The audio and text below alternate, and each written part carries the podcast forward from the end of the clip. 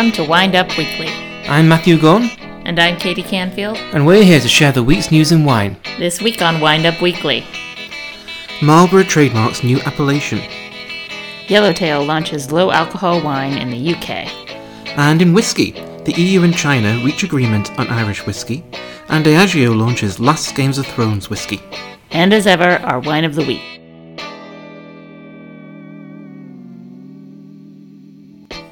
Let's begin with our week in wine. And unusually, we're not recording from California or the USA.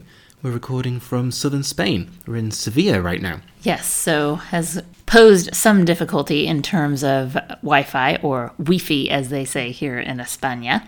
Uh, our hotel is uh, currently out, so it's been a, a process trying to get everything downloaded and getting the news. But here we are, and it's fantastic. It feels good to be back. It's I last time I was here six years ago, so tasting some great wines and tasting some really good food.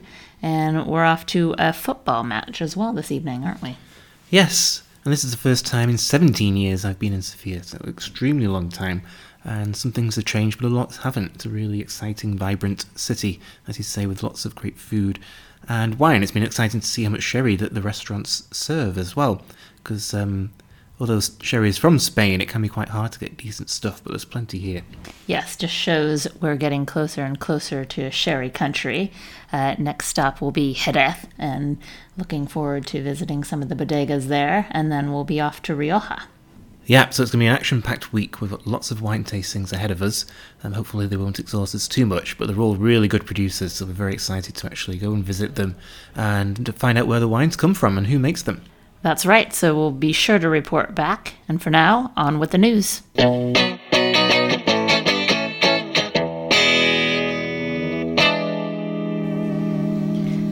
Marlborough has introduced Appellation Marlborough wine to key export markets, a designation that was created and registered in 2018 to protect the region's reputation for quality and to differentiate wine produced and bottled in Marlborough from bulk blends.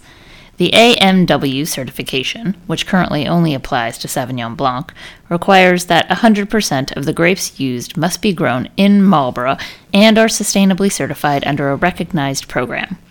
The wines must also be bottled in New Zealand. Current labeling laws require only 85% of the grapes to be from the origin stated. Appellation Marlborough wine is currently only trademarked in North America, Europe, and Asia, and the initiative is backed by premium Marlborough producers such as Cloudy Bay and Dog Point Vineyards. Well, this is interesting news because New Zealand's a um, young wine producing country and has not really come up with an appellation system to reflect all its different regions. And it's important that it does so so that those regions have some um, authenticity and some background to them so consumers know exactly what they're dealing with and also what producers are working with as well. Yeah, and I think it makes sense that Marlborough is the first to do this uh, of the New Zealand wine regions because it is sort of the first one to be on the global map and the most premium one. And we were both at a recent New Zealand tasting, which we discussed a few weeks ago. And it was notable that quite a few Marlborough producers were producing single vineyard wines or sub appellation wines. So it's clearly a region which is really kind of putting itself together and trying to express the different um, versions of the region.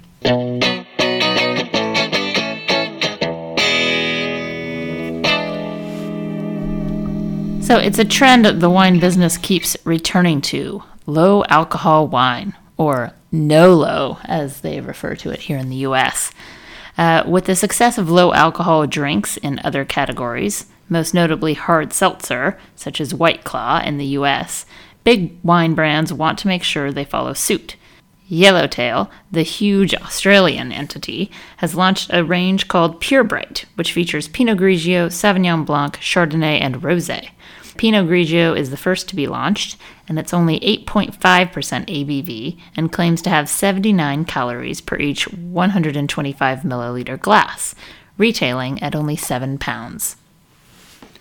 Well, this sounds tasty, doesn't it, Katie? Mm, you know how much I love Yellowtail. And Pinot Grigio as well.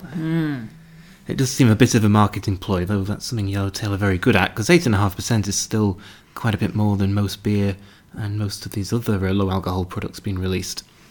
Well, and I have to say, if it's going to attract the consumer from White Claw back to the wine industry, then I'm all for it. And as long as it has a critter on the label, it's bound to do well.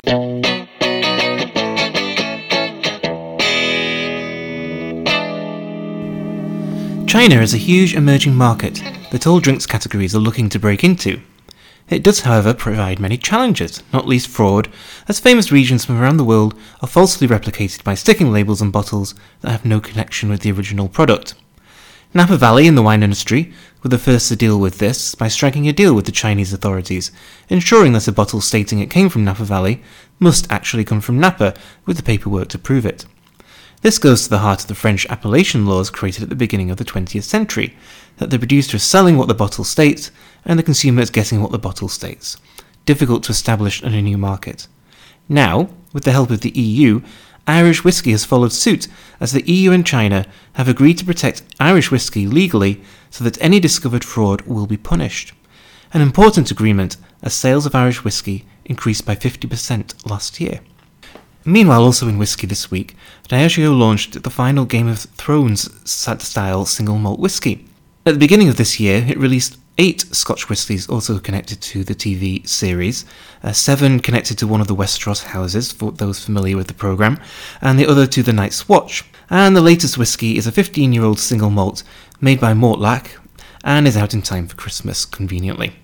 And it will retail for £120 in 700 milliliter bottles. Despite the disappointing conclusion to the series this year, Game of Thrones is the cash cow which keeps on giving. So, Matthew, we're both Game of Thrones fans. How come I haven't seen a bottle of these uh, Game of Thrones styled whiskies? Well, they are limited release, only available in certain outlets, and they are quite expensive. £120 is quite a lot for a bottle of whiskey. Hmm. Well, back on the fraud agreement news, and the initial discussions unfolded around the same time as Brexit. So, how does Brexit fit into all this? Well, it's a good example of Ireland as a small country um, punching above its weight. It has the EU on its side. It'd be very difficult for Ireland on its own to come up with this kind of agreement with a country as large and dominant as China. And that feeds into um, the UK. If it leaves the EU, some of its industries will lose that global protection without new trade deals being signed up, which will take a very long time.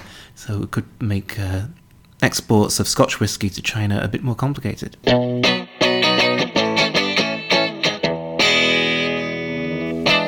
And now for our wine of the week, which is Katie.